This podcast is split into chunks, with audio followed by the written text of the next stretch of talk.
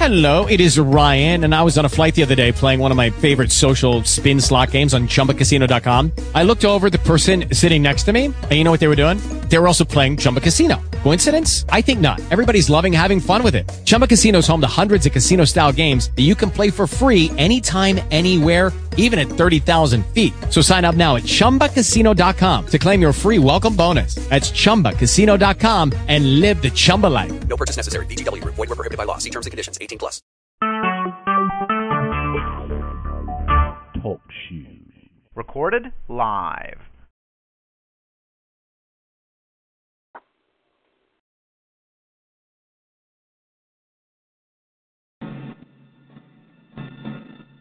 The Church of Jesus Christ is largely sleeping like a great bedroom. And you have all the Christians in bed, and they're all sleeping. And they're saying, Please don't wake me up. I want to sleep on. And of course, when God starts to operate a revival, people cannot sleep. You can't sleep in the church. When the Spirit of God awakes the people. Look at the first verse of this 52nd chapter. Awake!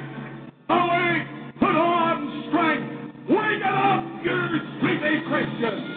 Awake, all that sleepers! Arise Keep this in mind from an old man. There is no finality to the Christian life this side of eternity. We pray that some of us may go to our own funeral tonight and die to self and end all the failure and all the weakness.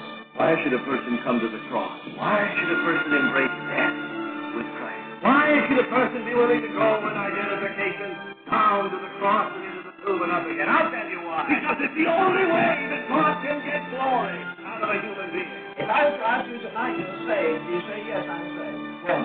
Or so and so preached, I got baptized, and are you saved? What are you saved from? Hell? Are you saved from bitterness? Are you saved from lust? Are you saved from cheating? Are you saved from lying? Are you saved from bad manners? Are you saved from rebellion against your parents? Come on, what are you saved from? Who shall ascend the hill of God? Who shall stand in his holy place?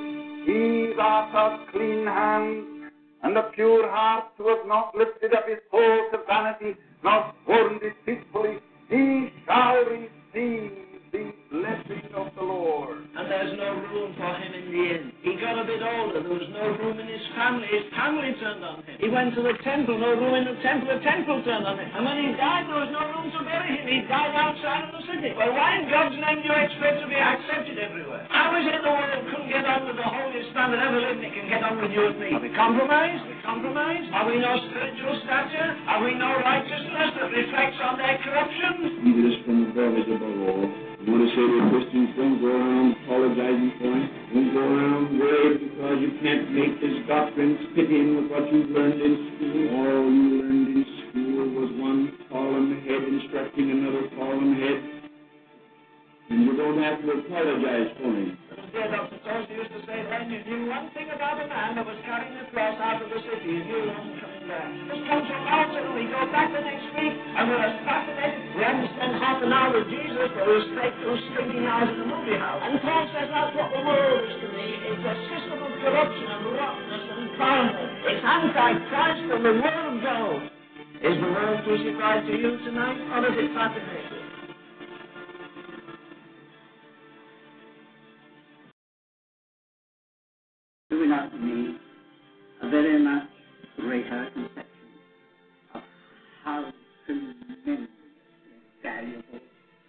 afternoon, good afternoon, everyone, and welcome to our Sunday night Bible study. One hour later or earlier. Well, I don't. I still don't get it. Anyway, we're here. Praise God. How you guys doing tonight? Y'all still street preaching? yeah, I'm doing fine. Doing Uh, our best, Brother my, boy, John. my boy's been street preaching for about the last 30 minutes, so uh, maybe just three by now. Anyway, it is something that is a, it's a wonderful feeling. Um, I'm talking about feeling, spiritual feeling. I'm not talking about fleshy feeling. When you get out, when you walk out in the public and nobody knows you, say you decide, well, this city looks good, and you go down to where the red lights, or there's crossroads or something, and the crowd people are walking the streets and everything, and you pull out that old black 66 caliber, Mm. and you open it up and you read and you've done got you've got down you've memorized the scripture and you just you just reach down inside and let it go and but, but when you're taking those steps if it's the first time you've ever done it if you've taken those steps up to the first time that you street preach the every horse in the world will seem like it's it's it's latched up to you and it's pulling you back Everything in the world is telling you you're a fool, you're an idiot, you're crazy. You got no business doing this. You're not prepared. You don't realize what you're doing. You're going to look like a fool. You're going to look like an idiot. The cops are going to arrest you. People are going to laugh at you. Blah, blah, blah, blah, blah. And then once you open your mouth, once that word of God comes out of your mouth, it's a whole different ball game. It's like the Lord just moves in and and puts up a wall around you and nothing faces you anymore. You none of those all that all that anxiety, all that worry, all that uh, doubt goes away. Can I get a second witness? Amen. Amen. Amen. So anyway, about street preaching, we're in the book of Revelation, folks. Tonight we're going to go. We'll be in chapter nine, part three. The other night we went about two hours dealing with uh, the army that comes up out of the pit. What I want Brother Chad to do is just start back at chapter 9 and uh, start at verse 1, and we'll come down through here uh, again, and then, we're going to get to uh, the part. Anyway, when we get there, I'll stop him, and then we're going to change gears because here I'm going to get all this out of the way in Revelation 9. I'm going to get to Antichrist where he comes from, the types, some of the types of him. I'm going to get his relationship to Judas. I'm going, to, I'm going to try to do all of that so as we go forward, I won't have to I won't have to do it when we're in another subject, when the other chapters, because it's going to mention this bottomless pit again. This is not the last time. We're here at the fifth. We're here at the fifth seal. I mean, the, we're here at the fifth seal, fifth trumpet, Everything's going to everything's getting ready for the wrath of God to be poured out. The the three woes are part of the last three trumpets. Where the last trumpet is when the wrath of God is finally poured out. And and just think, all of the stuff previously that we've went through, you can look at it in a natural sense, but now we're entering the supernatural sense here in chapter nine, and it's going to be that way th- this that way through the rest of the book. The first parts that we dealt with with the seals seemed more like a naturalistic things that had to do with the earth and them, you know, this, that, and the other naturalistic stuff. Now we're getting into the supernatural. And then we're getting after we get into the supernatural beings, we're we're going to get into the seven personages that's represented and their it starts here in chapter nine with this demonic army that comes up out of the bottomless pit. There's another later on in in uh, in the book we're going to find out armies that uh, comes up or is associated. Anyway, said that I wish that person would hang up that's trying to call in. Can y'all hear that beeping in, coming in? Yeah, my telephone. Yeah. Just dead sound on our side. Yeah, nobody's been able to get me. There's probably a bunch of folks that's still trying to call in. But anyway, having said that, um, Brother Chad, if you would go ahead and open us in a word of prayer. Sure, Heavenly Father, we're so blessed for this day, Lord. Thank you. Thank you so much that we're able to have food in our belly and air in our lungs, Lord that the clothes on our back protect us from the from from the elements, Lord. The the blessings that you bring to us that we don't know, Lord, that we are so ignorant of sometimes. We're such a we're such an ignorant and, and stupid nation, Lord.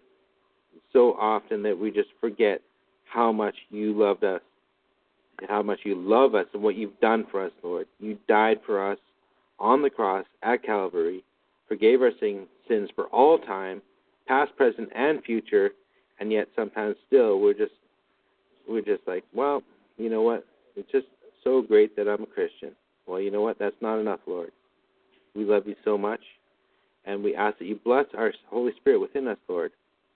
Bless the Holy Spirit that we be able to learn the words through you, the, the word, Lord, that we be able to learn what we need to learn, Lord. This, these are these are perilous times. This is the end times, Lord. We know that. Our inheritance is at stake. This is no joke. It's not just messing around. We're going to learn a little thing here and do a little thing there. This is what it's about, Lord. This is what it means. We need you. Without you, we have nothing. We love you so much, Lord. We ask that you raise our pastor, that that the that the Holy Spirit work in him, that we be able to get things that we never even never even thought of before, Lord. We are babes in your hands, little children. We are your little children. Make us make us men and women, Lord. Anyone within the sound of, of my voice, we we ask for your blessing and your your forgiveness for our sins for today, Lord. For we have all sinned so much today, Lord. I don't even know how much. Please give us what we need and do good work in us, Lord. For all things are for your sake and for your name alone, our heavenly Savior, Jesus Christ. Amen. Amen. Amen. Okay, Brother Chad, you start at verse 1 in chapter 9, and we will come down to here till we get to a certain area that I think we need to stop at. Then I'll, I'll bring up the subject matter we're going to deal with tonight, okay? Okay. Revelation of Jesus Christ, chapter 9. And the fifth angel sounded, and I saw a star fall from heaven unto the earth, and to him was given the key of the bottomless pit. And he opened the bottomless pit, and there arose a smoke out of the pit, as the smoke of a great furnace. And the sun and the air were darkened by reason of the smoke of the pit. And there came out of the smoke locusts upon the earth and unto them was given power, as the scorpions of the earth have power. And it was commanded them that they should not hurt the grass of the earth, neither any green thing, neither any tree, but only those men which have not the seal of God in their foreheads. And to them it was given that they should not kill them, but that they should be tormented five months. And their torment was as the torment of a scorpion when he striketh a man. Okay, you can go ahead and stop right there. All right, this is where we ran the reference back to Joel chapter 2, and we went through the similarities between the uh, the the quote unquote locust army. We didn't even get to the part where I wanted to show you that in both places they're called locusts, but in both places they're not locusts. We never even got there the other night after two hours. But like I said the other night, we could have kept on going for another hour and a half, two hours. But still, both places they're called locusts. After in Joel, coming down through telling you about how they can jump up on buildings, they can fall on a sword, it won't hurt them. And then on down below there, it talks about them being locusts. My, come on, locusts falling on a sword, really?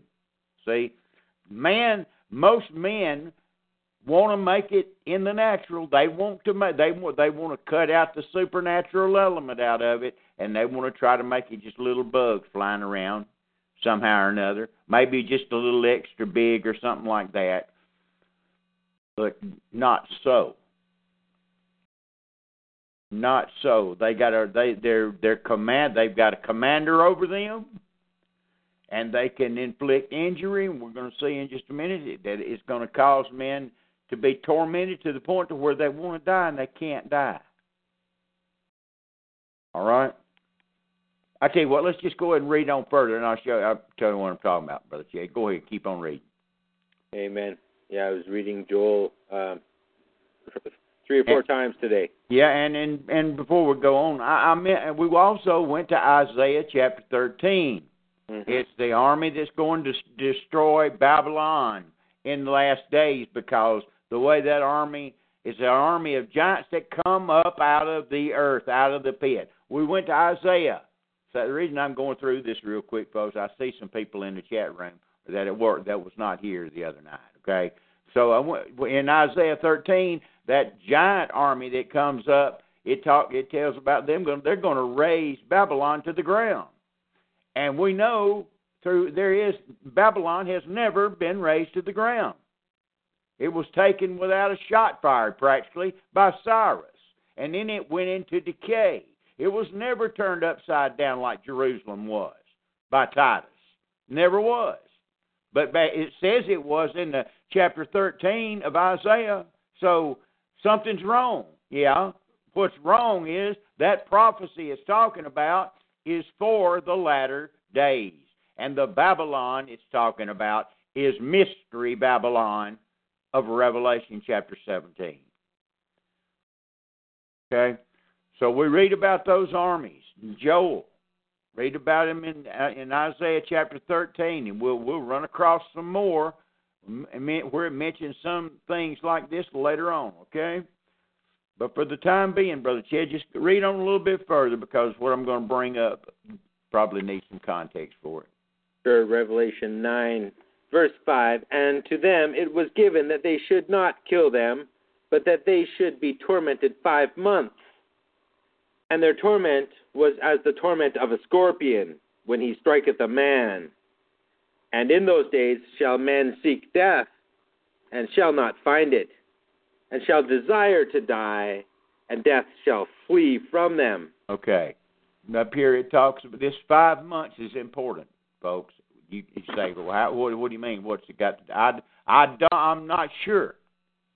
All right, but I do know that it is this five month period is there is it, it's got a big meaning. All right, but I don't know what the answer is. Well, if you don't know the answer, how do you know it's a big meaning? Because nothing in this book is without significance. That's why and we're going to see a five month period come up later. All right. This I'll give you my opinion, okay, about this five months. I'm just, this is just my opinion.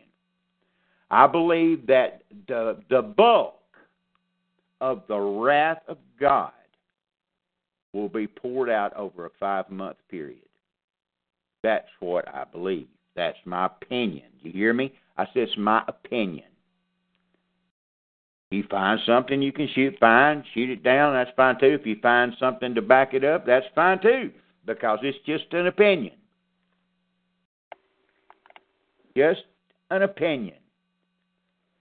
See, these people are going to go. They're, they're, they want to die, but they can't. Now people don't want to die; they want to live. All you want life extension. All this new technology. eh, All these this quote unquote the medical world, which is folks, they can't keep you alive no longer now than they could actually 50, 60, 70, 80 years ago. Except for penicillin. Except for penicillin, that's about the size of it right there. Our, our trauma medicine is here is the best in the world. The tra- our trauma medicine to stop infections and and to uh, put splints on, stop people from dying from gunshot wounds, stop bleeding, all that trauma medicine. That's what I mean by trauma. Emergency room medicine, it's the best there is. But as far as healing diseases, nope. As far as curing stuff that's been around since the very beginning. Nope. So it's all BS. Oh, how much advancement we've made. The only advancement we've made in medicine is the advancement in the price you have to pay when you get their attention, when you have to go to the doctor, okay? Or when you have to buy the pharmaceuticals. That's where the advancement's been made. You think they were you think folks cancer could probably probably there's a dozen cures for cancer right now. You know what it would do to the to the economy if a cure came out for cancer? Have you stopped to think about all the jobs that would be lost and the, how the economy would absolutely tank overnight? And not, with nothing to back it up.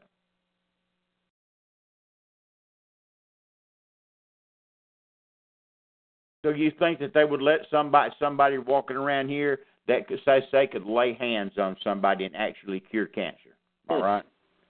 You think after he cured about fifteen people and and the powers that be verified it, you think that that sucker would take another breath of life in twenty? You think he'd live? Once they verified it, you think he'd live another twenty four hours?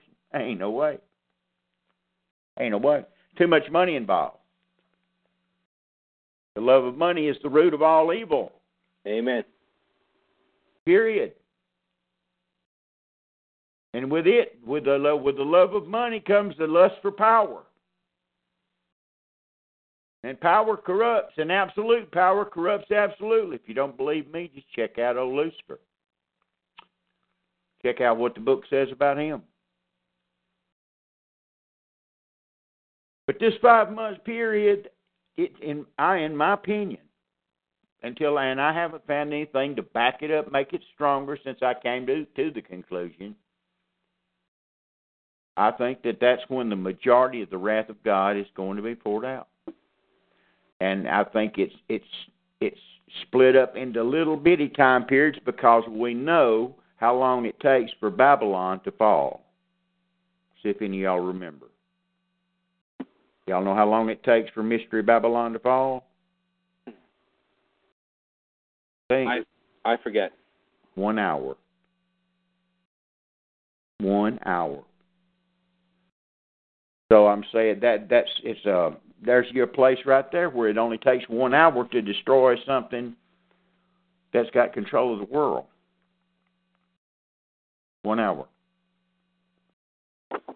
I have a question Yeah, sure. Go ahead. uh, about the um, tormenting in the five months. The five months then would be near the conclusion of the Great Tribulation, would it?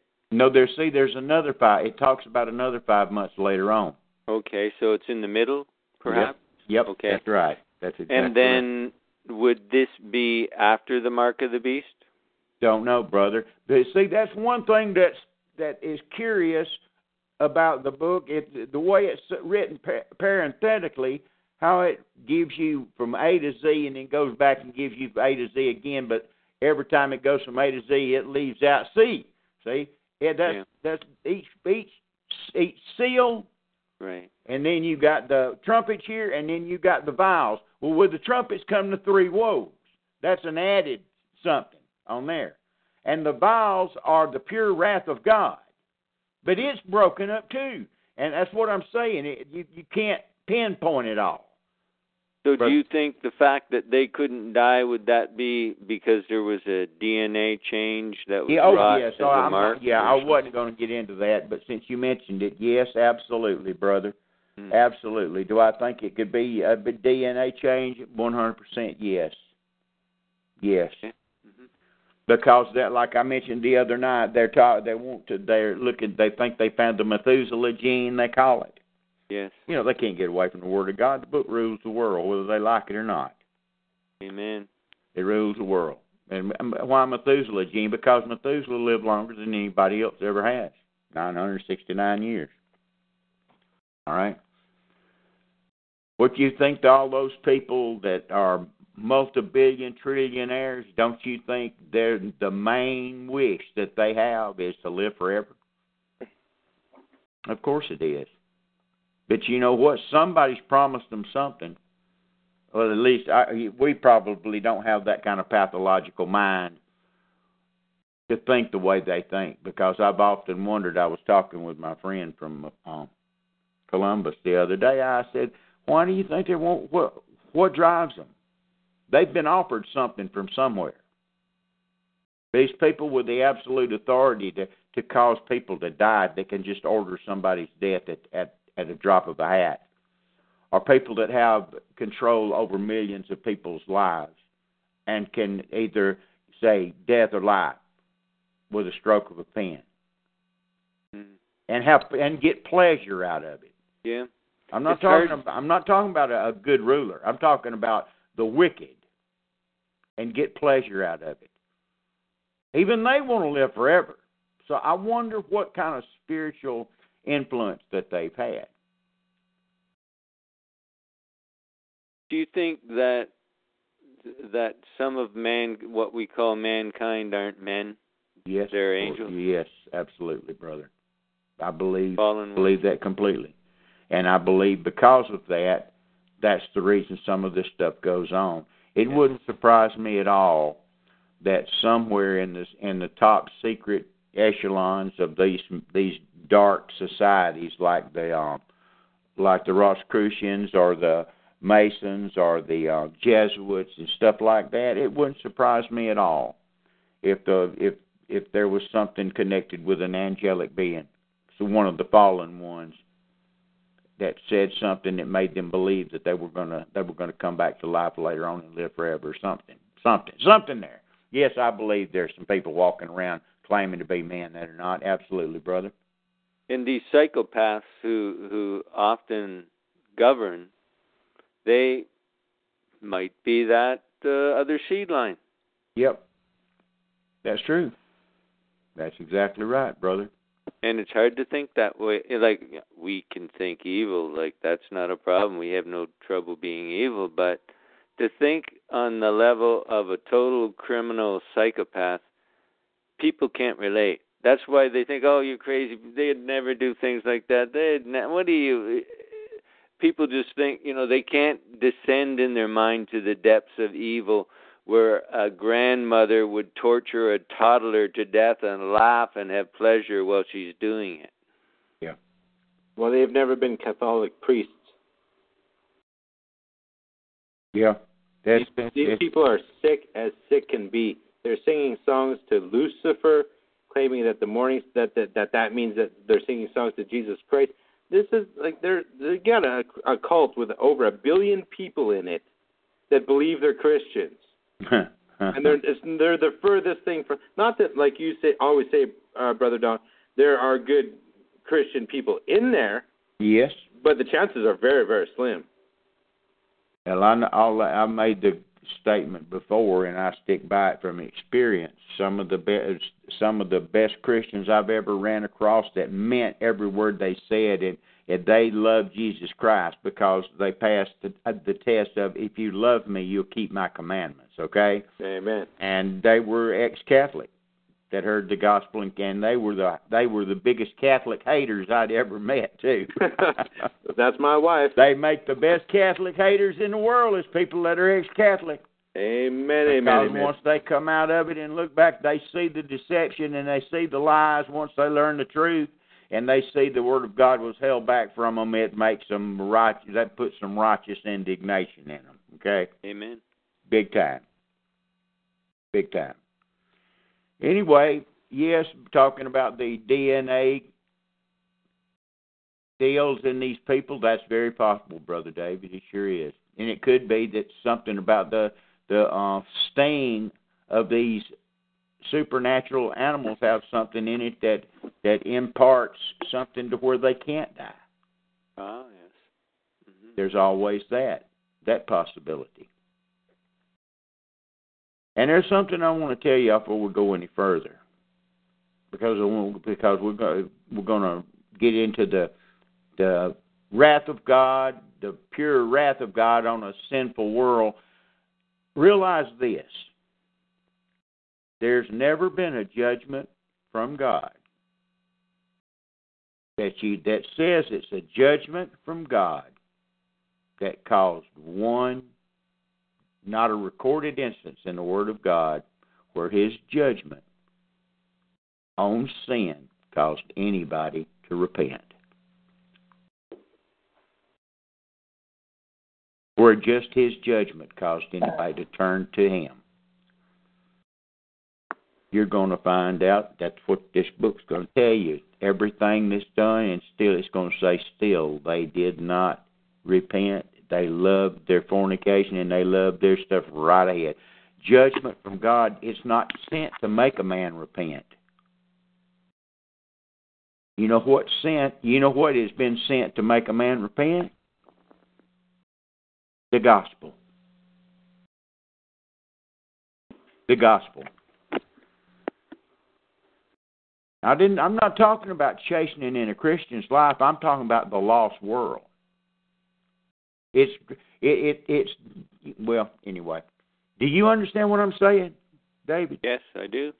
I was reading that just today, uh, Pastor Don, and I, I was uh, commenting to myself on that. He's dealing out the wrath. Yeah, it's not like God pours out His wrath and gives an invitation call. Oh, he he was he said here's here's why I'm pouring it out, and uh, none of them repented at all. And he basically said I'm pouring it out because you guys didn't repent. That's that's right. It's it's it's after the fact. You had every opportunity in the world, and it, even when the supernatural things start happening, the people still don't repent. The first part with the seals, they could have passed that off as just being some um some um some cataclysm from space, or they could throw it off on evolution, anything. But the supernatural stuff starts, they'll be without they'll be without excuse. And Pharaoh's a good type of that. Pharaoh is an excellent type of that. Amen, amen. How An many excellent- plagues do I have to send before you believe? Right. And he never he he'd say, "Yeah, go take you take take it take your people and take them," and then he changed his mind every time. There is no judgment from God that's sent to cause repentance. It's just not there. The Bible says they are without they're without understanding. No man seeketh after God. Okay? No man seeketh after God. Do you reckon it's joking when it says that? Do you reckon it's filling white paper? Black le- black letters on white paper, that's all it is? No man seeketh after God, folks. They just don't do it. But yet they're without excuse, and it's the way the Lord's got it set up. It's a weird thing, isn't it? Well, the Lord knows without the Holy Spirit, you can't discern it anyways. No, that's true. And He sends the Holy Spirit to do the drawing. See, the whole Amen. It's, it's the act of God all the way around, and it's all for His pleasure anyway. See, that's why that is so important. That's why that once you get that down in your heart, not just mentally, but in your heart, once you understand what's going down, what's coming down, then you don't have any problem with any doctrine in the Word of God. Because you can't come, don't you don't you for one second try to tell me that somewhere in the recesses of your thought patterns you haven't you haven't wondered why does God get let this go on? Why does God do that? Why did God do this? And why did He do that? Why don't He do this? Why don't He do that? Don't you for one second tell me you hadn't thought about it. You're a liar. You're not, if you say you have, you've never thought about it, you're lying before God. You're lying to yourself. That's the problem. But you get on, you get in your mind, it's all for His pleasure, and He created everything, and every bit of it was made for His pleasure. And if He made it all, He knew the actions that was going to take place when He made it, and it was all for His pleasure. And you can't come into question. You better not question it now that you know the truth. Period. Well, it's a wise thing not to question it. Okay.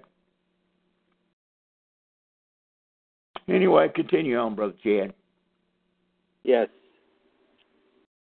Uh, verse 6 again. And in those days shall men seek death, and shall not find it, and shall desire to die, and death shall flee from them.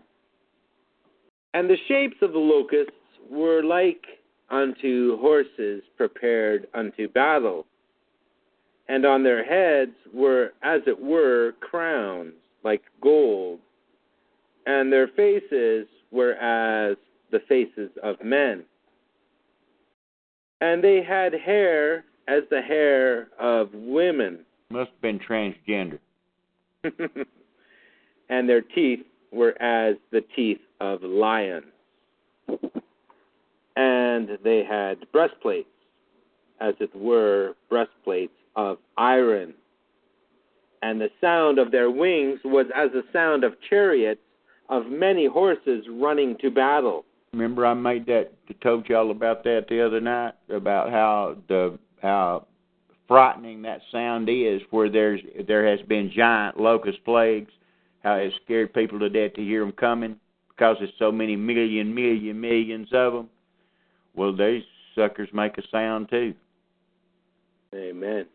They make a sound too, and I don't know if that's the if that's that them that's that fear of the sound it's talking about in Isaiah 24. I, I don't know if that's it. It was just a thought I I had the other night. That's a, that's all. Okay, verse 10, brother. And they had tails like unto scorpions, and there were stings in their tails, and their power was to hurt men five months. There's that five months again.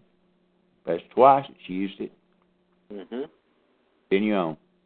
And they had a king over them, which is the angel of the bottomless pit, whose name in the Hebrew tongue is Abaddon, but in the Greek tongue hath his name Apollyon. All right. These foot soldiers, these supernatural entities, have a king over them, and it he is comes up out of this pit. My goodness. Been living down there all this long? Remember, I took y'all back and showed y'all about these compartmental, compartmentalized people that died in the past that took their swords with them. Yes. Yes, yes. See, I bet you I've heard in in my forty years, forty big uh, forty two years, forty three years as a Christian, I ain't never heard nobody make the connection with those guys, those dead, those soldiers back there carrying swords with them and putting it under their head. I bet you, I, I know I hadn't heard one, not a single one. There's a reason. Those things coming up out of the pit, there's something. Well, it tells you what they are here. Okay, they got a ruler of them, Abaddon, okay, and Apollyon, all right, Apollos, Nimrod. Some remember the Greek gods? They got their names from somebody prior, prior before their time. They were some of the angel, uh, angelics, some of the angels that fell, some of the Nephilim, some of the some of the hybrid giants. You ever stop to think that just just because giants was one of the things that that was caused by the hybridization, have you ever stopped to think what else was caused by the hybridization? It they weren't just automatically giant. There were giants, and giants came from that union of man and angel, yes. But what else? What other kind of mutation came? See? Well, you might, you got to think that something else came because they experimented on animals to where they had they corrupted all flesh upon the earth. Isn't that what the Bible says, Brother Dave? Yes, absolutely. It corrupted all flesh upon the earth to where the Lord had had to wipe it out. And we we read where they messed with with animals, fish, and the whole every every creature God had made.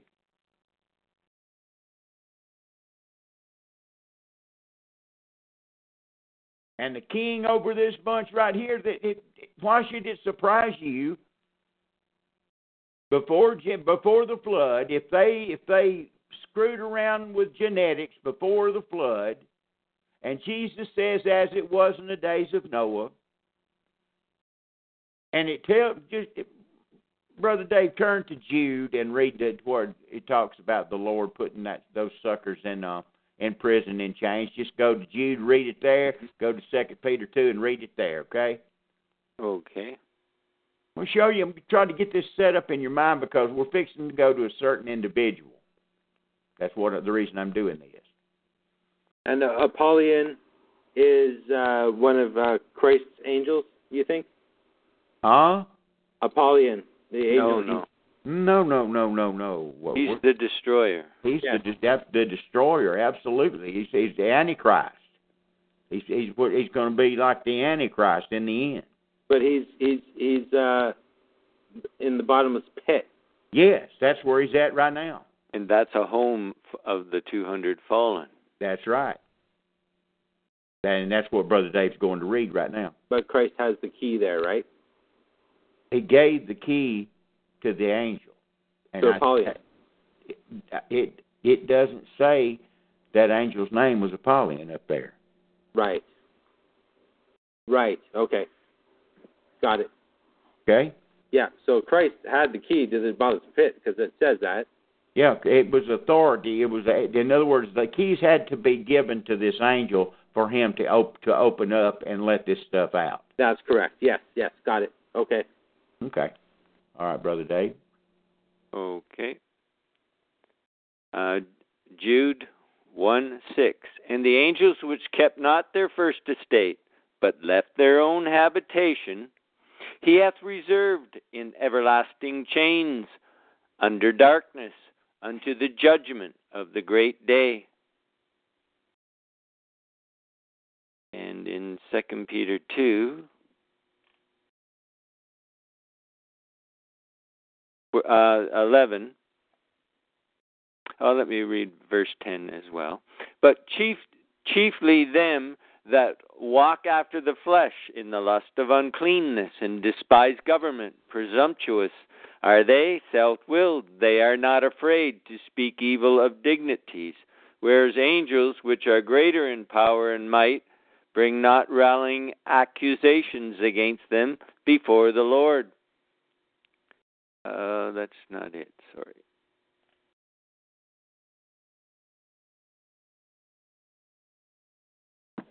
It's in Second Peter two. Yeah.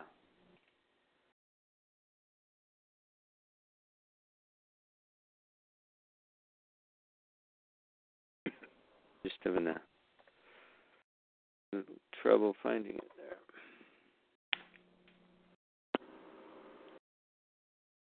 Before, while Brother Dave's looking for that, they, these guys were locked up for seventy generations. These two hundred angels, Azazel, Sem, uh, Semyaza, Kokabel, that was some of their names. Okay, and they were supposed to be released. And it says they're released unto judgment. They also are going to be visited. It told you that in Isaiah 24, last three verses of Isaiah 24. But they're turned loose. You say, why in the world would the Lord turn them loose on an unsuspecting world? Because you know what's taking place now? The judgment of God upon the earth. This is this is what this is what this seventieth week of Daniel's all about. And they're turned they're not turned loose before you know two cops holding them by the arm leading them into a jury room. That's not what's taking place.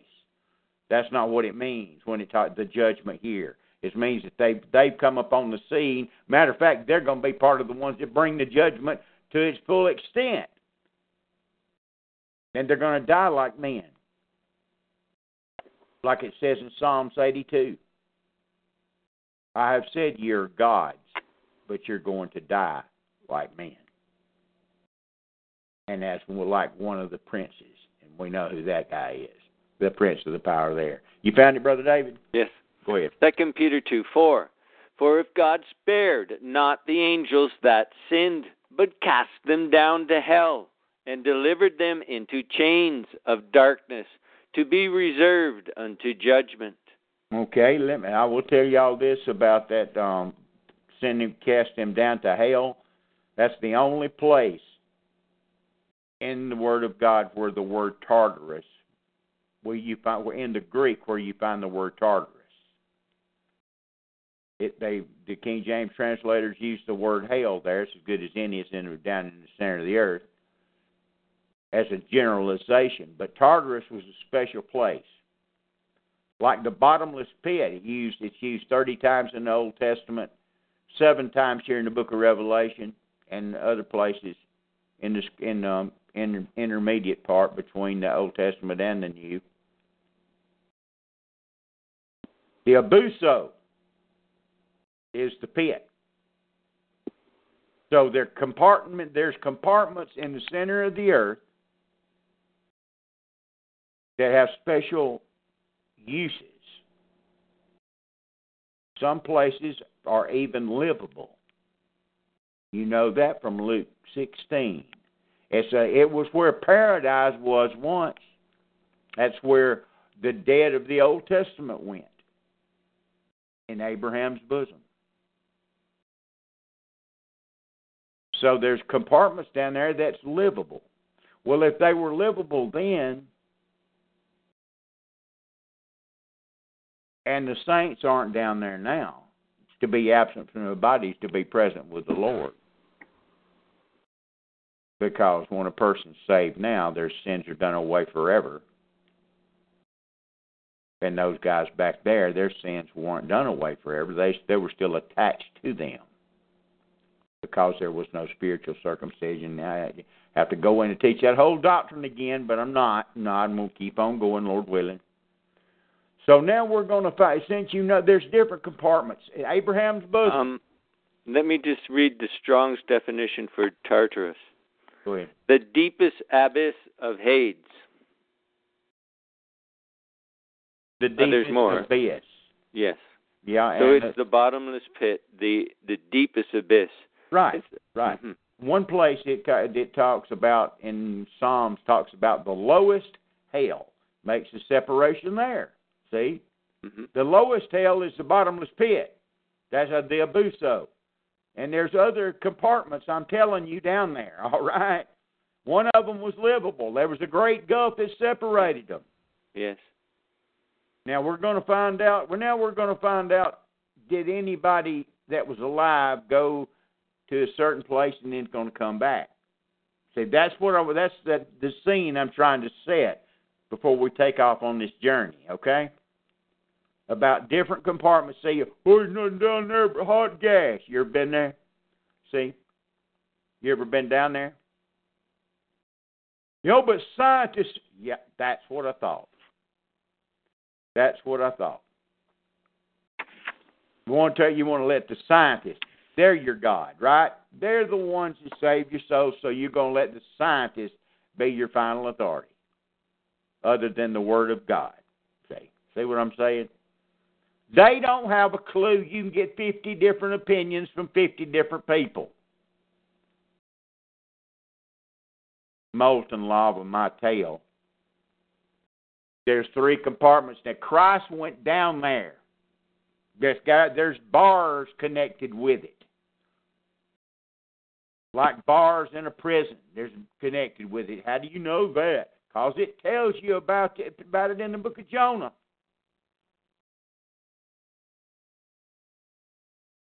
See, it, it, it explains a little bit about it, but it doesn't give the complete picture. And I- in uh, uh, Abraham's bosom, there wasn't fire. No, there was it wasn't. water. That's right. There sure was. Okay, then was then there was a great gulf that separated Abraham's bosom from where the rich man was. Yes, in hell where he was in, tormented. Yeah, in in his part of hell. Okay. Yes. In his part of hell. Then it tells you in Ephesians that the Lord went down to the center of the earth and took them out with him and led captivity captive. But yet they don't believe. Still say it ain't nothing but a lie. It's just an old parable. That's what they try to tell you. Luke sixteen is.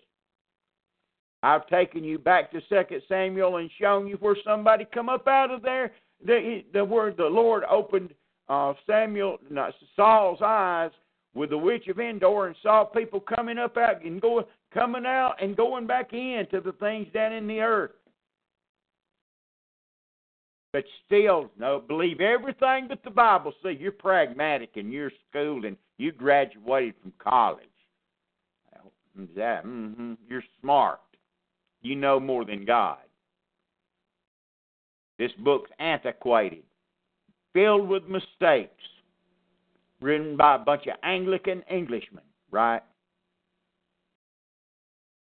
You're smart. You've got it together. You can speak Greek. And so can I. Big deal.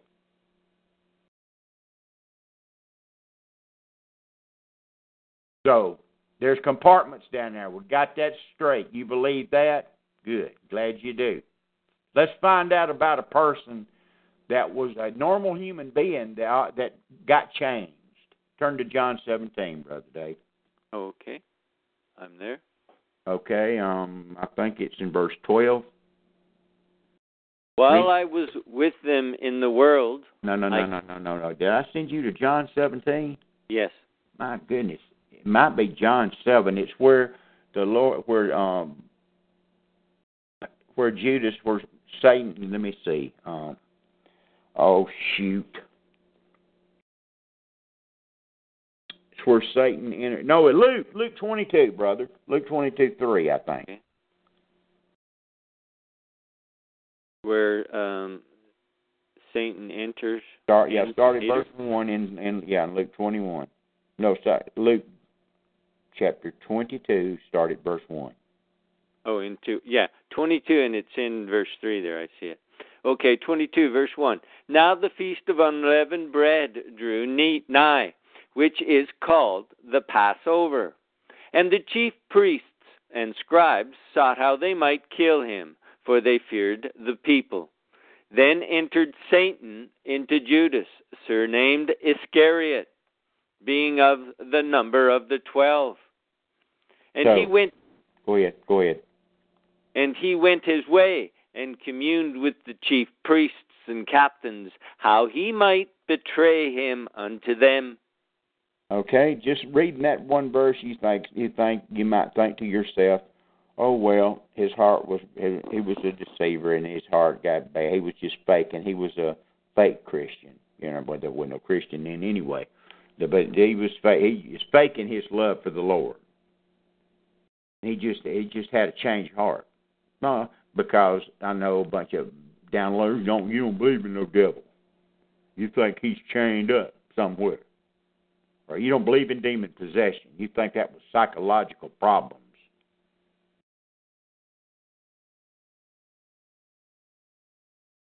Says the devil entered into him and he went about his business. Okay, go to Acts chapter one. Okay. Well, if he went, if he was just a normal human being, and he died, don't you think that they would have took him to a grave and buried him? I'm not saying even Peter or James or John even knew what was going on. I just know what the Holy Spirit led Luke to write because Luke wrote this, and he's going. Luke wrote what I'm, what I'm fixing to show you now. Read verse 25, brother.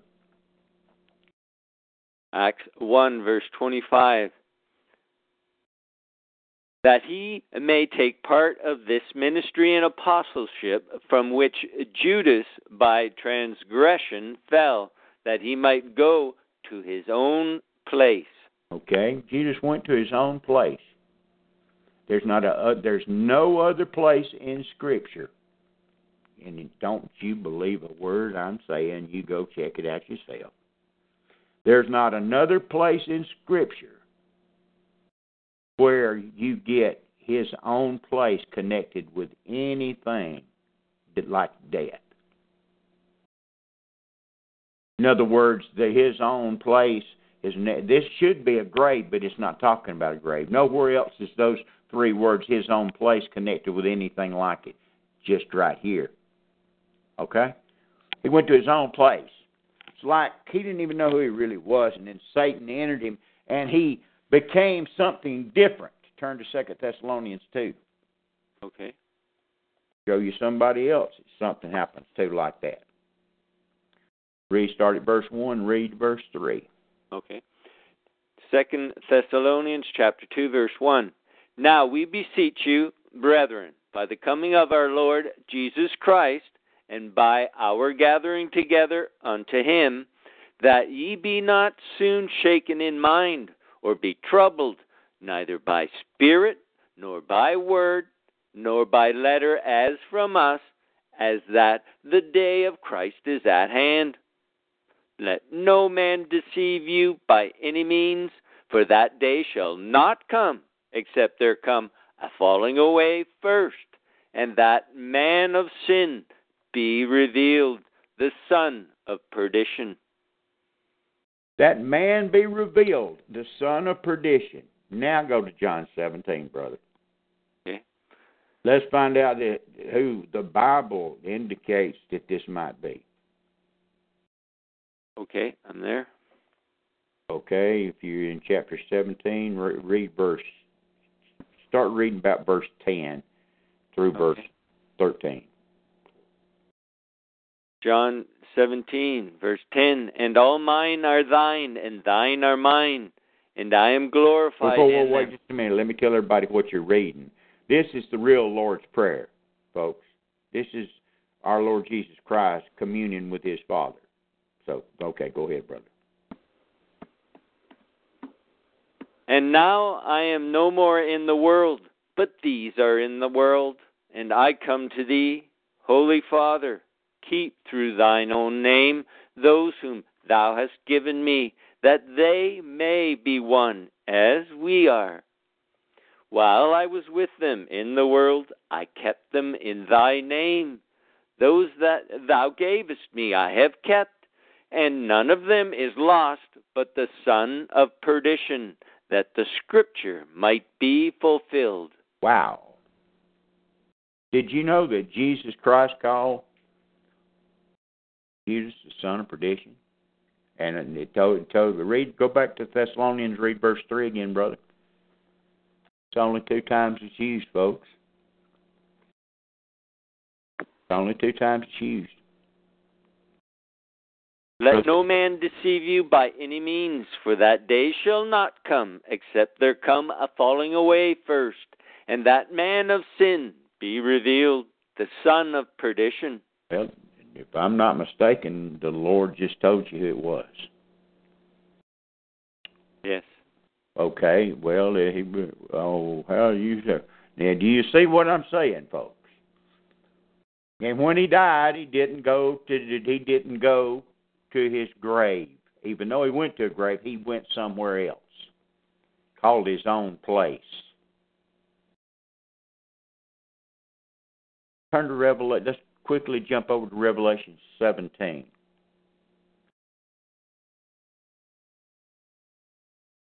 and just start reading it, verse one. You'll, you or unless you can find a verse real. I know it's in John 17 where it talks about somebody going in into perdition.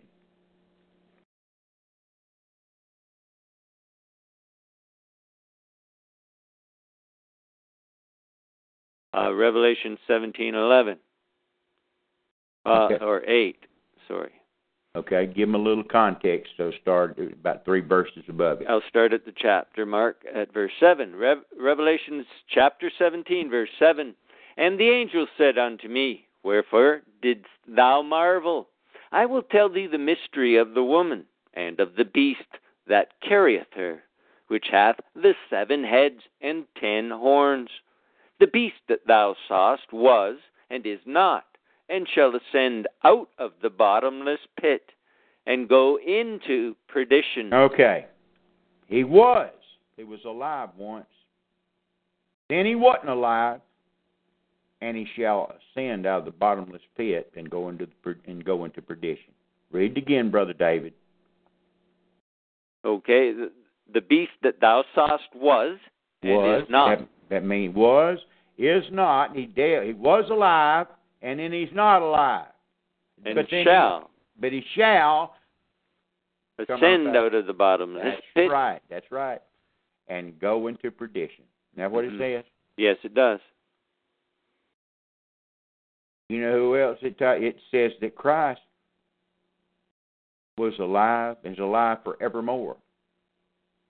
Remember those one, two, three things we read in chapter one? Behold the book of Revelation, what John saw. Yes. Uh, things works in threes. I how I told you he was going. He talks about himself. I am he that was, and behold, I'm alive forevermore. What's the other? He he is. I am he that was and is now, and liveth for, and shall live forevermore. Anyway, he uses the same three things, the same kind of three things about himself, except he doesn't put death. Go go read it, brothers, in chapter one. Read read what put those three things together there, and then I'll tie this together. Try to There's uh, three more verses here that describe this guy, and the and into per, perdition is Okay. mentioned again in verse Oh, really? 11. yeah, go right it ahead. describes who he is.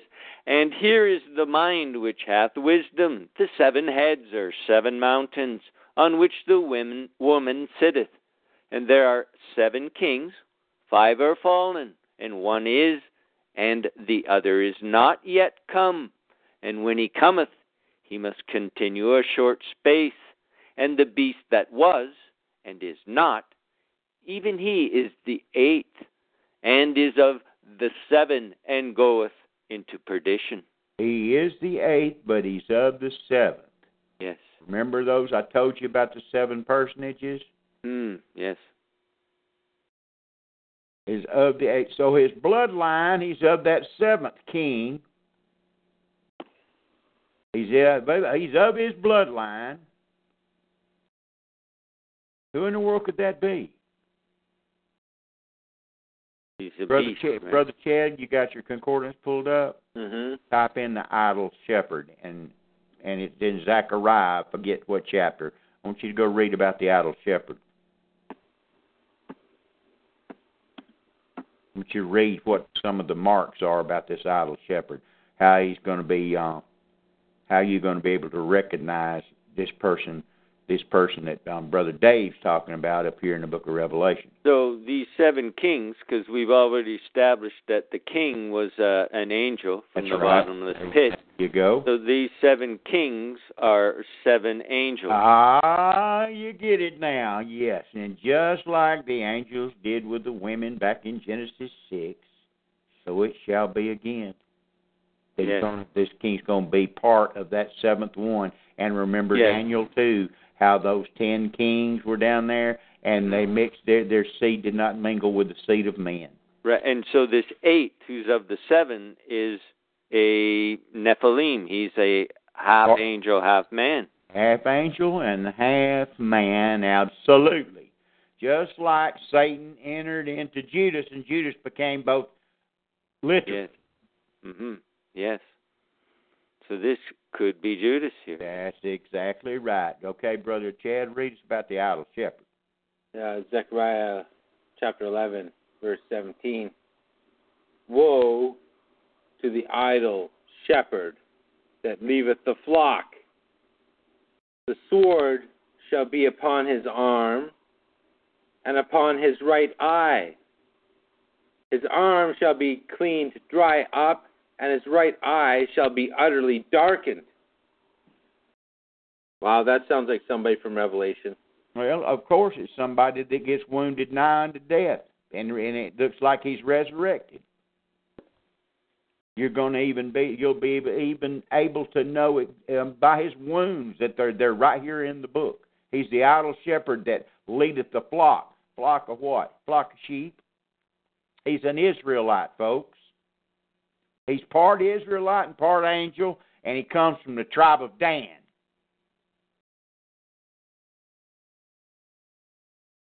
I'm not going to run you through. Eh, read Judges. Read the, the read the book of Judges about what all Dan, how Dan got mixed up in idolatry, and how God doesn't even name His name in the book of Revelation. His tribe's not even mentioned while this time period's going on. But guess what?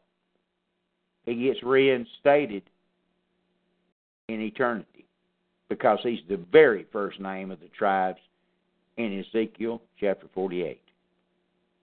Hey, isn't he, guys? You've seen, yeah, brother, brother Dave. We've been over that many times, haven't we? Yes, we have. Yes. Dan shows right back up. Sure does.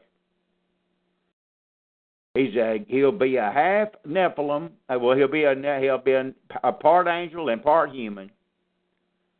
Just like Hercules and Atlas and all those and all those Nephilim were before before the flood. They were part then they could die like men. They did die. The flood wiped them out. This guy could die too, but he's got supernatural power. His daddy's helping him, and he's going to get wounded nigh unto death. It's going to tell us that later on in Revelation. But they're going. The whole world's going to marvel. He this must be Christ. He's raised from the dead. And remember what Jesus told the Pharisees in that throwaway verse. I come, you guys, I come in my own name, my Father's name, and you receive me not. But if another shall come in his own name, him ye will receive.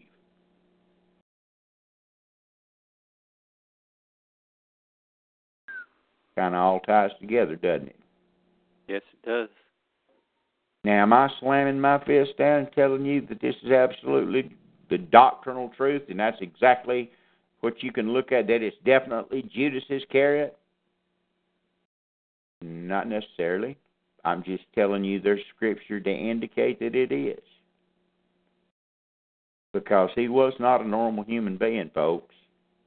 He didn't get he he, he was not a normal individual, especially after Satan entered. And there's not a single place where it said that Satan left him.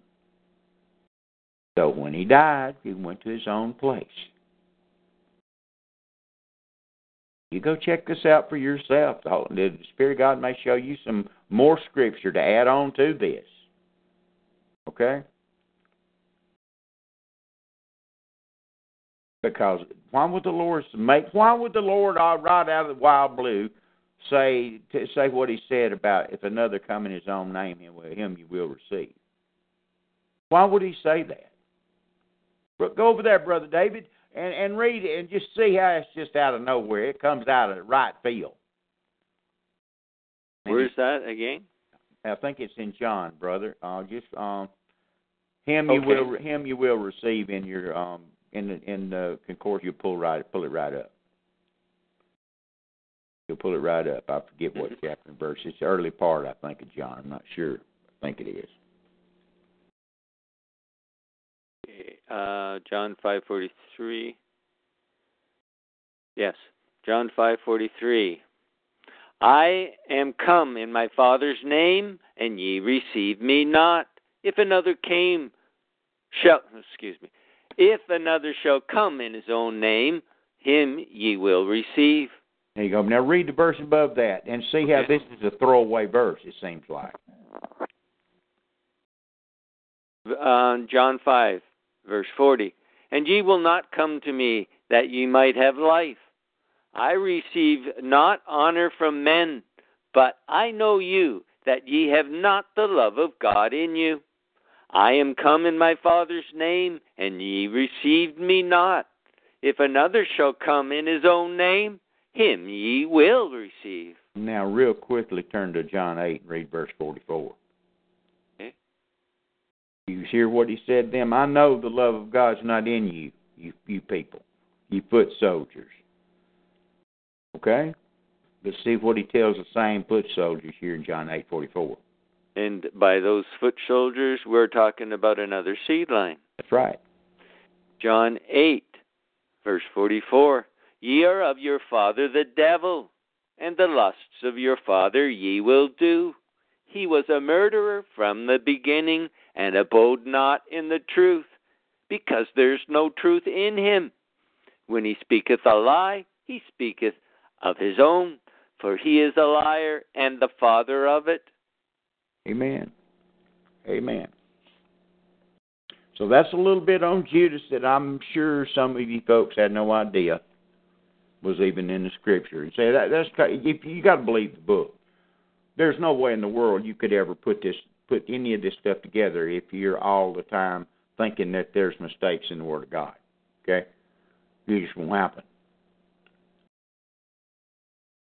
You have to be a Bible believer to put this kind of the the Bible opens up in ways to a Bible believing Christian that it open it will never open up to anyone, no exception. I ain't never seen one ever even heard of one. No exception. And so, just a, a brief comment for those who may be confused, just like we were talking about the the scripture talked about the angels being the kings being fallen angels.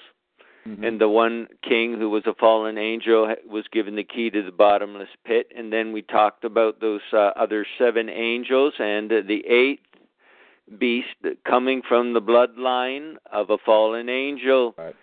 now and we see Jesus here saying to these people, Ye are of your father the devil.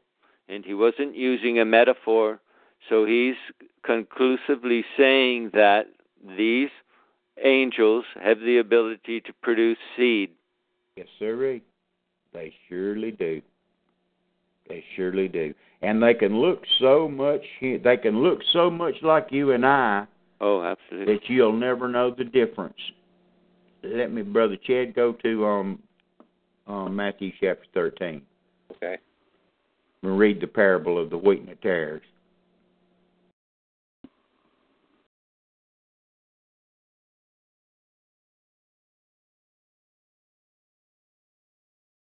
Matthew 13.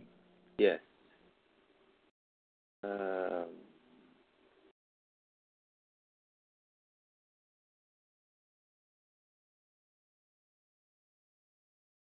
Brother David, while he's going there, you can go to Daniel 2 and, and read um, verse 42 and 43 whenever he finishes, okay? Certainly. Okay. Uh, Matthew 13, verse 24. Another parable put he forth unto them, saying, The kingdom of heaven is likened unto a man which sowed good seed in his field. But while men slept, his enemy came and sowed tares among the wheat, and went his way. But when the blade was sprung up and brought forth fruit, then appeared the tares also. So the servants of the householder came and said unto him, Sir, didst not thou sow good seed in thy field? From whence then hath it tares? He said unto them, An enemy hath done this. The servants said unto him, Wilt thou then that we go and gather them up? But he said, Nay, lest while ye gather up the tares, ye root up also the wheat with them. There you go. You they don't want don't don't mess with him. It's the Lord's business. He's the one going to yield the sword in the very end. Amen. And, because, and the reason that the ta- reason one and another reason is because you can't tell the difference or you, when the, they first start growing, you can't tell the difference between the tare and the wheat. They look the same. They look the same. But the enemy planted it there, and he knew it. Yeah, absolutely. He knew it. Yes, Like, he knew. I, it. I did not plant. He knew what he planted. Of course. Of course. Now we're going to read how that how that those that seed got planted. Brother Dave, this is Daniel, Daniel. two. It's talking about the last kingdoms on earth, and it's talking about the last ten kings, and it's going to tell you that they're not normal human beings. Brother, brother, go ahead. Daniel chapter 2, verse 41. and whereas thou sawest the feet and toes, part of potter's clay and part of iron, the kingdom shall be divided, but there shall be in it of the strength of the iron, for as much as thou sawest the iron mixed with miry clay. And as the toes of the feet were part of iron and part of clay, so the kingdom shall be partly strong and partly broken. And whereas thou sawest iron mixed with miry clay, they shall mingle themselves with the seed of men, but they shall not cleave one to another, even as iron is not mixed with clay. There you go, folks. And if you think that seed is is not sperma, well, you just you need to buy you a thinking machine because that's what it is. That's exactly what it is, and that's exactly what it's talking about and referring to over in Revelation. See, because so if you knew Daniel chapter two, you'd realize that the last kingdom, the supernatural aspect, was going to kick back in. If you if you knew and believed Daniel two, the last ten the ten toed kingdom, you would realize that they weren't all going to be completely human. That there would be a supernatural element in a big way having to do with the end times.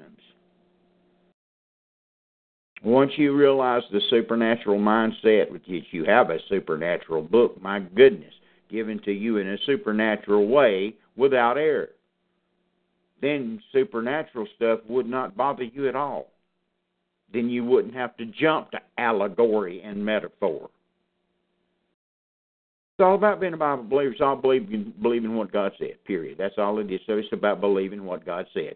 Very first sin that ever was committed was doubting what God said. And it ain't no different today. There's nothing new under the sun. Nothing new under the sun. All right, Brother Dave, go back to um, my brother Chad. You, I want you to go to. Uh, let me see, where is that? that for, for the Psalms. Um, oh shoot. Uh, I think it's Psalms 24. And park right there for a second. Brother Dave, go back to Revelation chapter 9 and pick up where Brother Chad left off. Okay.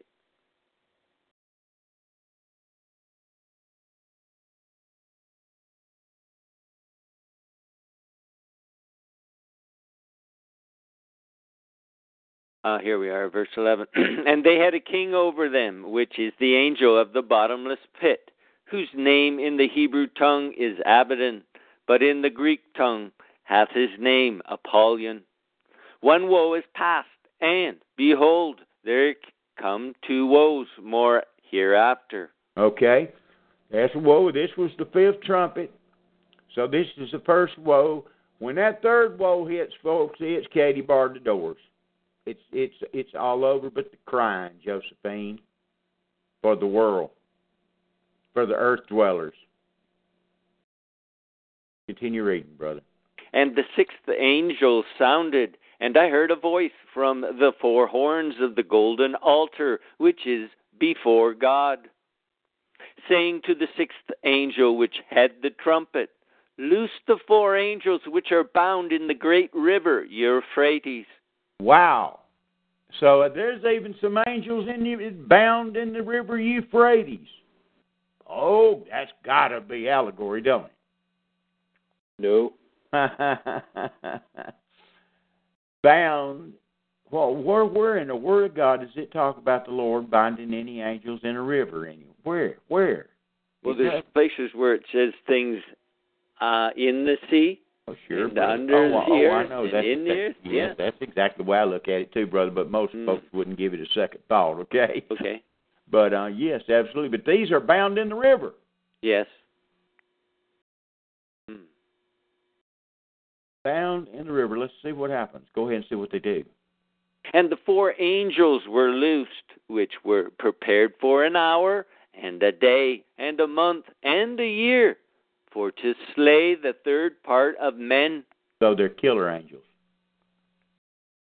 That ain't. That's not going to be too tough to kill a part of the population of the world. I remember the angel of the Lord, angel of the Lord that came that night, and with all the Assyrian troops and killed 185,000 in one night. One night. And these are four angels it's going to take to kill off all these men of the earth, to slay, slay the third part of the earth. They also have a very huge army coming with them. Huh? They have a very large army with them. Oh yes. Oh, of course, yes. Two hundred million. Two hundred million. That's right. This is that other army I was talking about. Supernatural. Man, I'm, I remember coming through hearing all the prophecy teachers talking about how this was a two, this was a two million man Chinese, a bunch of Chinese coming, all that stuff, all that stuff. Anything but what the book says. Folks, the reason, let me, you, you, if you want any reasoning, I've tried to give it to you many, many times about why all this weird stuff at the end. See, you're two thousand years past the weird stuff. You've you have you we've come through the age of grace through faith, and faith is not associated with woo woo stuff. Faith is associated with heart belief and acceptance. It's not. It's got nothing. No signs are involved with faith. No, no big flashing miracles are with faith. Faith is the subject of things hoped for, the evidence of things not seen. Right? So now, for the last 2,000 years, our our progenitors, before behind our ancestors, have been through 2,000 years of nothing but naturalism, logical thinking, all this stuff. The only supernatural thing that's been going on 2,000 years is the supernatural thing of the new birth on the inside and the communion of the Lord Jesus Christ, the Holy Spirit with the individual. That's what will separate a Bible believer from a heretic. You see. That God can get there's supernatural things going on in your personal life. I know they have in mine. It could be a personal thing, but as far as public miracles, as far as like it's like it's, it's coming up here as we go further, uh there ain't been none of that. It will be now. It'll be there will be no excuses. They'll be able to see what's coming up. They'll be able to see the supernatural. They'll be able to touch it if they want to, because it'll touch them. There will be no excuses whatsoever, and not a sap sucking one of them earth dwellers is going to repent squat. They don't want nothing to do with the one turning this stuff loose that's causing it to be done, which ultimately is the Lord. He's the one who gave the key. Continue reading, brother. And uh, to the sixth angel which had the trumpet loosed the four angels which are bound in the great river Euphrates. Euphrates, and the four angels were loosed, which were prepared for an hour and a day and a month and a year for to slay the third slay the third part of men, and the number of the army of the horsemen were two hundred thousand thousand. Whoa! And I, whoa, whoa, whoa! Wait, how? Well, how did we get from four angels to uh, two hundred thousand? Two hundred million. Two hundred million. Yeah, How, how did we million, get four angels to two hundred million? yeah, that's. I don't even know the answer. I don't know the answer. Never even thought about it till right this second. Is there any re- relation between these horsemen and th- those that came out of the bottomless pit? Let, let me go back up here and look. That's them. As far as I can tell, that would have to be them. It, it's just kind of like Yeah, going it, on. it, yeah, it, ha- it has to be them. Okay, yeah, I lost the context out of my mind. It would have to refer back to the to the ar- the to to the army of horse riders. Absolutely, it would have to refer back to them. So continue on. And thus I saw the horses in the vision, and them that sat on them, having breastplates of fire and of jacinth and brimstone, and the heads of the horses were as the heads of lion. No, Lion. no, no. Sorry, that dog won't hunt. Can't be. No. Different bunch. That's right. Can't be. Heads of lions, not No. Wow, man! Wow, this is wild stuff, man. These aren't the locusts. You're talking No, about these locusts. ain't, these ain't got squat to do with those locusts, and it, it ain't not at all. Yeah, they had faces like like man. Men. These ones have faces like lions. I know this is something. That's Wow. that, but yeah, you're right. They came out of nowhere. Just boom, popped up. That came out of nowhere with no prelude, but they have some kind of connection. Got to have a connection with the verse above it in some just- way. All of a sudden, it just says and the number of the army of the horsemen. Like like like we should know that they're coming. Yeah, the conjunction and connects it with the sentence above. Yeah. And the four angels, because th- that sentence says, "And the four angels were loosed." hmm So uh, uh, what I don't I don't know if the those these four angels once they're loosed, if they just happen to be in command of this supernatural army wherever they come from, and I I don't see nothing about maybe they come up out of the pit too, behind Angels that are bound are, are fallen angels that left their habitation, right? the ones that are bound down in in Tartarus in hell. Yeah, in Tartarus. Okay, yeah, and this is under the water, so they may not have been the ones that left their first estate, but these angels didn't. Well, didn't see, the, the thing angels? about it is the pit was open, brother, and it hadn't mm-hmm. closed back up yet. And if True. it's still open, then maybe these are four commanding angels that could call this other bunch up. Yes. I, I was kind of wondering, were they in the Euphrates with their army, bound? Yeah, I'm, I wonder. Well, the angels definitely were. That's what Because Bible the other says. angels were kings, and kings Right. ha- kings Right. have armies. Right. But it didn't say these angels were kings. though. No, it didn't. No, it didn't, and it didn't say it's not. I don't even think it's going to mention them again. By the way. So anyway, continue reading. Okay. And thus I saw the horses in the vision, and them that sat on them, having breastplates of fire and of jacinth and brimstone, and the heads of the horses were as the heads of lions, and out of their mouths issued fire and smoke and brimstone. By these three was the third part of men killed, by the fire, by the smoke, and by the brimstone which issued out of their mouths. Okay, I would say they came up out of the pit because they're connected with fire and brimstone, not water. out of the Yes. river. Okay, go Mhm. ahead. Go ahead. For their power is in their mouth and in their tails, for their tails were like unto serpents, and had heads, and with their, them they do hurt. And the rest of the men which were not killed by these plagues yet repented not of the works of their hands, that they should not worship devils and idols of gold and silver and brass and stone and of wood, which neither can see, nor hear, nor walk. Neither repented they of their murders, nor of their sorceries, nor of their fornication, nor of their rituals. Wow.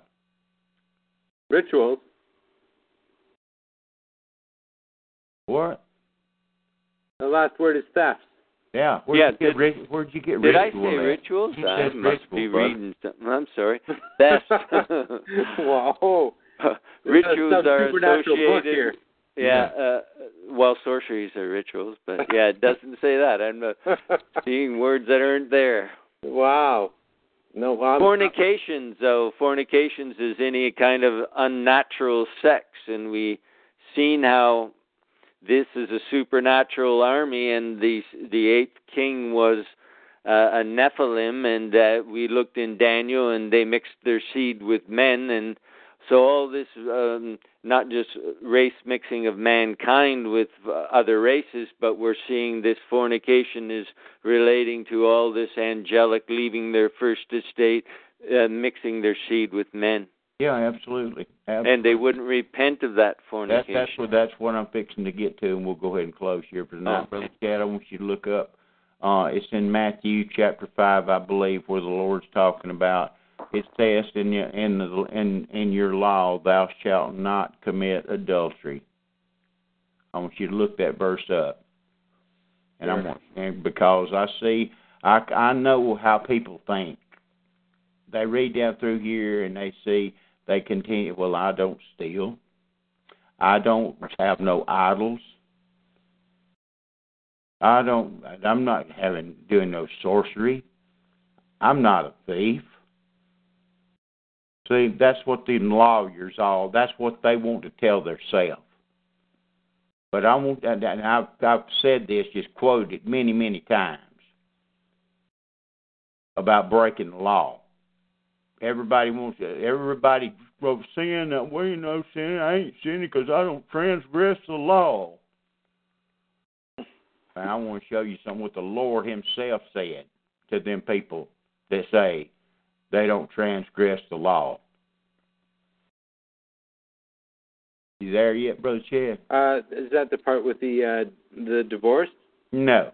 No. No. And it is said in your law, thou shalt not do this or that, whether it's it, thou shalt not commit adultery or something like that. I, I- it's in those words, but it's in it's in the Sermon on the Mount where it's at. That's in chapter five, six, and seven. Right, right, right. Oh yeah. Uh, oh right. It hath been said, Whosoever shall put away his wife, let him give her a writing of divorcement. But I say unto you that whosoever shall put away his wife, saving for the cause of fornication, causeth her to commit adultery. And whosoever shall marry her that is divorced committeth adultery. Again, ye have heard that it hath been said by them of old time, Thou shalt not forswear thyself, but shalt perform unto the Lord thine oath. That's not what I'm looking for. Okay. I, I, let me just quote it. The Lord said, "You said that, yeah, yeah. It, it must be in one of the other book, any one of the other gospels." He said, "You've said uh, they say they. I can't even talk. The Lord said, "It is said in your law, Thou shalt not co- commit adultery." But I say unto you that if you look upon a woman to lust after her in her heart, you've committed adultery already with her in your heart. And I know y'all heard that, read that verse before, hadn't you? Yes. Amen. Okay, that's what I'm trying to say. You, there, there's not a single person under the sound of my voice that hadn't committed adultery. Amen. Not a single swinging soul. I know. See, see, because the sin of the heart is just as bad when it comes to sin as sin in the flesh. I ain't never stole nothing. Oh, you ever slacked off on your job? Not give a man a complete eight hours work? You know what, Pastor? You you you were in the right chapter. I was wrong. Matthew five twenty seven to twenty eight. Ye have heard that it was said by them of old time, Thou shalt not commit adultery. But I say unto you that whosoever looketh on a woman to lust after her hath committed adultery with her already in his heart. Thank you, brother. Appreciate Amen. It. Appreciate it. No, I wasn't dreaming. I didn't think I was anyway. But anyway, the point James, I'm trying. um, chapter one, verse fifteen. Then, when lust hath conceived, it bringeth forth sin, and sin, when it is finished, bringeth forth death. Amen. Amen. So it starts in your heart. You start to lust, and that lust will bring a conception, and it bringeth forth sin, and that sin will bring you forth death. Absolutely, absolutely. Uh, But this is the point. I don't even know why I used that one because it was the first one that came into my mind. But I, the point I was going to make is, you look at all these people, and you try to set yourself separate. I don't. I don't do any of that stuff that they're talking about. I can prove to you with the Bible how you're, guilty of every one of them, or have been guilty of every one of them. Idolatry is a good one. I don't worship no rocks. I don't worship no stone idols. I don't worship no Buddha. I don't worship no totem pole. You know what idolatry is, people? It's what you put before the Lord. Paul tells you that covetousness is idolatry.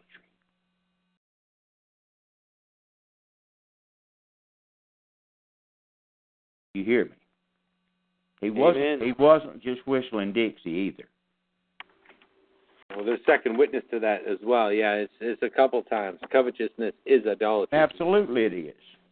And and on top of that, I don't commit no witchcraft. I ain't no sorcerer. I don't mess with that stuff and don't watch none of that stuff.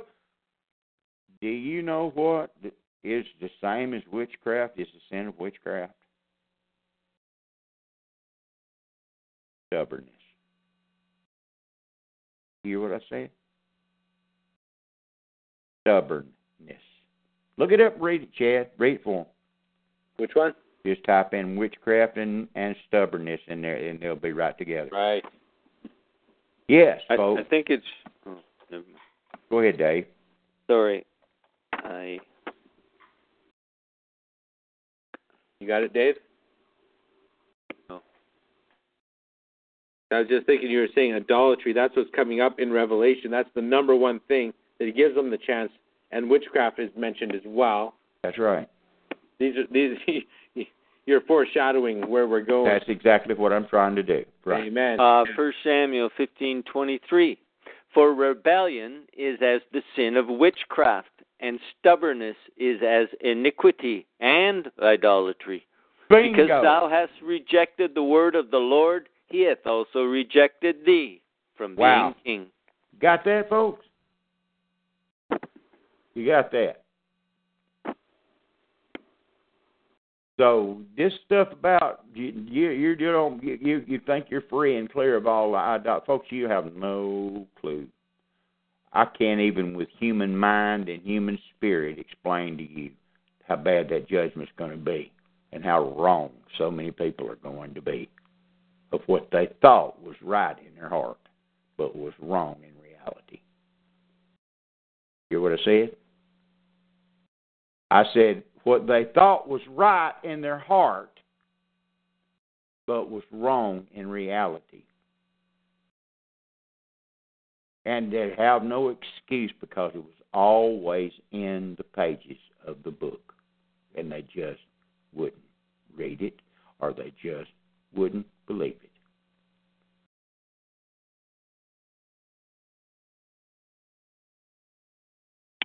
And idolatry is one of the kingpin deals. Matter of fact, it's the first commandment. If I'm not mistaken, isn't it, Brother David? That's how no other gods before me. Oh yes, absolutely. right. The unforgivable sin. Oh, thou shalt have no other gods before me. What's a god? Somebody you adore and worship. What is that? It's idolatry. What is idolatry? Covetousness. Movie stars, What's football the- players, I'm baseball just. I could go on. I can start. I can start with a a, a lounge, a, a reclining chair your grandmother used to own, if I wanted to. Amen. Folks, it's a lot deeper than what you think. There's more to this book than what you've been told.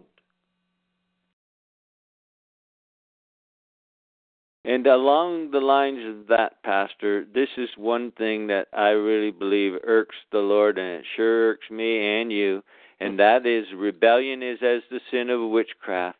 People plainly hear the word of God spoken, the the gospel and words that we're speaking here tonight, clear, clear as a bell. Absolutely, you can't deny it. And they'll walk away saying, "No, you're a false prophet. You're saying the wrong thing. You're you're going to hell for what you're saying." Just absolute rebellion. I know. And they claim to be Christian. I know, and I, I've been guilty of it myself. I've been guilty of I've, the rebellion. I've been guilty of it. Stubbornness. I've been guilty of it. Yes. Amen. Matter of fact, I still have a problem with it sometimes. I have to put under the blood real quick, like. Praise be to God. Well, that's just absolute fact. I don't have no problem confessing it. I'm just a hard-headed man. To some extent, we all have that rebellion aspect in us. Mhm. It's the flesh, right? It Yeah. always wants to do its own thing, and we as people, we have this pride. We think, "Oh, well, yeah, I've been reading the Word for years. I've got it figured out." That's not right. I know, brother. that that that that kills me. I, man, I can spot them a mile off. I can spot them a mile off. Is there any questions anywhere in the chat room, brother Chad? Uh, I think my my server's shut down. Can you can you tell Dave? Yes. Brother Dave. Uh, question? No. Uh, did anybody uh, come in finally? That I'm sure some folks forgot to set their clock right and probably waited an hour too long. But um, did anybody else come into the chat room while we were on, brother Dave? Um, there are some more guests here. Yeah. Okay, that's what I'm asking. Yeah. Okay, good. Brian- Brian, Brian made it in. Oh, hey, brother Brian. Oh, amen. I'm glad you made it in, brother. I was worried about you. Glad you made it in. Okay, but there is no more questions. If there is no questions, uh, how long we been on, guys? I've got. Um, it's about nine o'clock your time. Yeah, well, it, we've been on long enough. We'll shut her down for tonight so everybody them overseas can get into bed and ones got to work tomorrow can get into bed. But anyway, um, folks, I appreciate y'all being there tonight. Appreciate it very much. Um, and we'll be back tomorrow night and pick up here in chapter 10. Like I said, we're getting into the supernatural stuff, and we haven't even got to the wrath of God yet, and it's it's getting bad already. Third part of the earth, uh, people's done got killed, and we and we ain't got started good. So, having said that, Brother Dave, if you would dismiss us in a word of prayer, brother. Yes. Father, tonight we give thanks for the Lord Jesus Christ, the firstborn among many brethren, and we give thanks for the blood of Jesus that delivers us as we repent and cry out for mercy for our rebellion, for our Lord. witchcraft, for our idolatry, for being stubborn and refusing to hear the truth, being stubborn and insisting our way is the right way, being stubborn and clinging on to error, hmm thinking that we have the truth. Father, in the name of Jesus, I pray that the lightning power of the Holy Ghost revelations would tear down tear down and obliterate these false ideas in our minds, in my mind, in all the minds of those who desire it tonight, and in the minds of those who visit or come by this program, Lord, that false ideas and misconceptions would be torn down by the Holy Ghost, that every principality and authority of power that's binding the minds of those, our dear brothers and sisters, and of the unbelieving, that the unbelief that they have in the gospel would be torn down, obliterated, and destroyed, and that the faith of the Lord Jesus Christ would be given, put in their heart to believe. And I pray, Lord, that all uh, our brothers and sisters who are being held in bondage to errors and committing sin because they're bound by deception, bound by lies, and and things that aren't true and therefore are committing error in their lives and grievous sin. I pray that the word of God that's living and active would do its work and circumcise their mind and implant the word of God in the name of Jesus. And Father, tonight I just thank you. I thank you for your word and I, I pray for a reprieve. Yes. In the name of Jesus, to the glory of the Lord Jesus Christ, I pray, and for your pleasure, Father, I, I pray that would, there would be a reprieve, and the people of North America and of the white Western Christian nations would return to you, Lord. Yes, Lord. That through chastening, through mm, economic collapses, or whatever way you desire to do it, Lord, that they would be chastened and brought to a place where they no longer trust in their idols of money and of gold and of silver and of education and of governments and in and of the charity of men, but they they would trust in you, Father, that they'd cry out to you and that they would repent of their evil and ask you to help them and to be born of the Spirit of God and uh, again the people of these lands would be blessed with the presence of God and being born of the Spirit of God and be a habitation not of devils, Yes. but a habitation of the Spirit of God and the Word of God. And I pray all this in the name of Jesus. So be it. Amen. Amen. Amen. Amen, amen, amen. Real, real quick, real quick. I want you to, Brother Dave, turn to Psalms 51. I want to show you folks something. This, And if I if I could just re- re- remind the listeners and the downloaders that uh, that tonight the, the the faithful of the assembly will be will be fasting as of tomorrow morning until Tuesday Yes. morning, in in in uh, response to uh, you know uh, David's prayer of the reprieve that we are praying that uh, that the puppet masters of of the Hillary Clintons and the Obamas and all those wicked on that sort. Not that that there is no wicked there, but that they may may may find a stumbling block, and that God may be granting us some sort of reprieve and some sort of uh, uh, blessing that uh, we're praying for. We're fasting for this, starting Yes. tomorrow morning to the next day, and that when when uh, Brother Dave reads out the information at the end. That uh, the love offerings and and the uh, this ministry is is is is completely um, based on on the support of all of those in the assembly. And it's it's not the, the address and the phone number you can call you can call brother don at any time. He he is a full time pastor. I guarantee you that. He's it's uh, more than eight hours a day. More more than you work in a day he's he's uh studying the word. And uh, i'll attest to that. And it's not just not just the paypal account of his email but if you want to send money through the mail like I do, it's a it's a very righteous and and uh, and humbling feeling to go down and buy a stamp and put money in an envelope and send it. It is always always welcome if it be of your cheerfulness. If it make you cheerful to send, please do. We would love that you do that. Pastor Don, Brother Dave. Brother Dave, in chapter 51 of the before you turn you in Psalms 51. Yes, I am. Folks, uh, some of the stuff I talked about tonight was not necessarily prophecy or supernatural. It was just plain individual relationship between you and God, especially right here to last. And uh, and you want you want to make sure God hears you. You want you you want to make you want to make sure that it that you're not just letting uh, air come out of your mouth and bounce off the ceiling. I'm going to show you something. The Word of God tells you. We've got an excellent example in Psalms 51 where David prayed. David was a man after God's own heart. He was a rough man. He was a mighty, mighty fighter. He was a king. He murdered a man, stole his wife, went against the Lord and numbered it, numbered Israel when the Lord told him not to, and almost got all Jerusalem destroyed by an angel. But God gave him reprieve over that. But let's see how he prayed, and let's see what some of the important characteristics are of his prayer, and you'll understand what I'm talking about. Brother Dave, go down to the repentant prayer.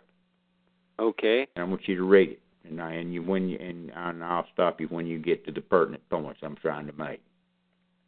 Psalm 51, verse 1. To the chief musician, a psalm of David, when Nathan the prophet came unto him after he had gone into Bathsheba. Have mercy upon me, O God, according to thy loving kindness according unto the multitude of thy tender mercies, blot out my transgressions. Wash me thoroughly from mine iniquity, and cleanse me from my sin. For I acknowledge my transgressions, and my sin is ever before me. Against thee, thee only have I sinned, and done this evil in thy sight, that thou mightest be justified when thou speakest, and be clear when thou judgest. Behold, I was shapen in iniquity, and in sin did my mother conceive me. Behold, thou desirest truth in the inward parts and in Here, the hidden this parts. is what I want you to listen to, folks, because you want your prayers answered. You want them in business in your relationship with the Lord and either repentance or anything having to do with your family, anything having to do with this presidency. What Brother Chad was saying was we're we're going we're trying to pull a Jonah and get a reprieve for Nineveh. That's what we're trying to do, and just trying to show the Lord we mean what we're saying. That's what Brother Chad was saying a while ago. But you watch what what David's laying it out right here. This is what the Lord's looking for. This is what He's actually looking for in you. Go ahead, brother. Behold, thou desirest truth in the inward parts, and in the hidden part of thou shalt make me to know wisdom. Purge me with hyssop, and I shall be clean. Wash me, and I shall be whiter than snow. Make me to hear joy and gladness, that the bones which thou hast broken may rejoice. Hide thy face from my sins, and blot out all mine iniquities. Create in me a clean heart, O God, and renew a right spirit within me. Cast me not away from thy presence, and take not thine Holy Spirit from me. Restore unto me the joy of thy salvation, and uphold me with thy free spirit. Then will I teach transgressors thy way, transgressors thy way, and sinners shall be converted unto thee. Deliver me from blood guiltiness, O God, thou God of my salvation, and my tongue shall sing aloud of thy righteousness. O Lord, open thou my lips, and my mouth shall shew forth thy praise. For thou desirest not sacrifice, else would I give it. Thou delightest not in burnt offering. The sacrifices of God are a broken spirit. That's it. This is what I want you folks to hear. a broken and a contrite heart, O God, thou wilt not despise. Do good in thy good pleasure unto Zion. Build thou the walls of Jerusalem. Then shalt thou be pleased with the sacrifices of righteousness, with burnt offering and whole burnt offering. Then shall thy offer, they offer bullocks upon thine altar. That's good enough, brother. That's what I wanted to get across. That's what I wanted. That's what I wanted the Holy Spirit to take and show you. It's, it's a broken spirit and a contrite heart, folks. Okay. He looketh for truth in the inward parts, not with lip service. Brother Dave, you go ahead. Oh, yes. The contact information for Don Spears Ministry. Telephone number three three four three nine seven two three three three. The email address. The email address is also the PayPal account for Pastor Don. So you can write to him personally by this account, but you can also go to PayPal and use the email address to send an offering to Pastor Don. And so that email address is respect to the Lord at yahoo.com.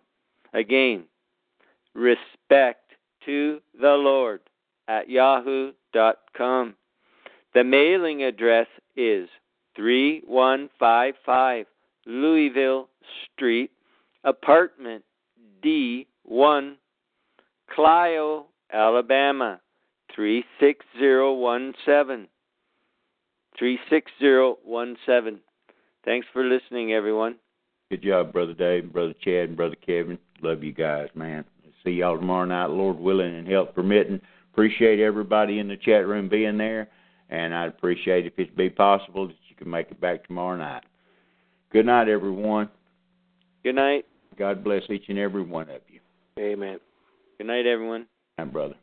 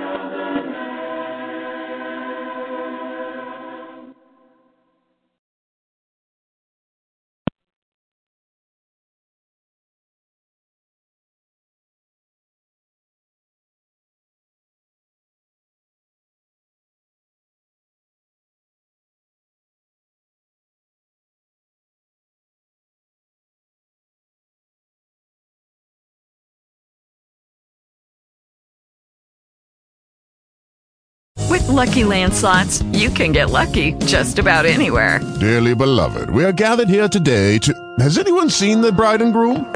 Sorry, sorry, we're here. We were getting lucky in the limo and we lost track of time. No, Lucky Land Casino, with cash prizes that add up quicker than a guest registry. In that case, I pronounce you lucky. Play for free at LuckyLandSlots.com. Daily bonuses are waiting. No purchase necessary. Void where prohibited by law. 18 plus. Terms and conditions apply. See website for details.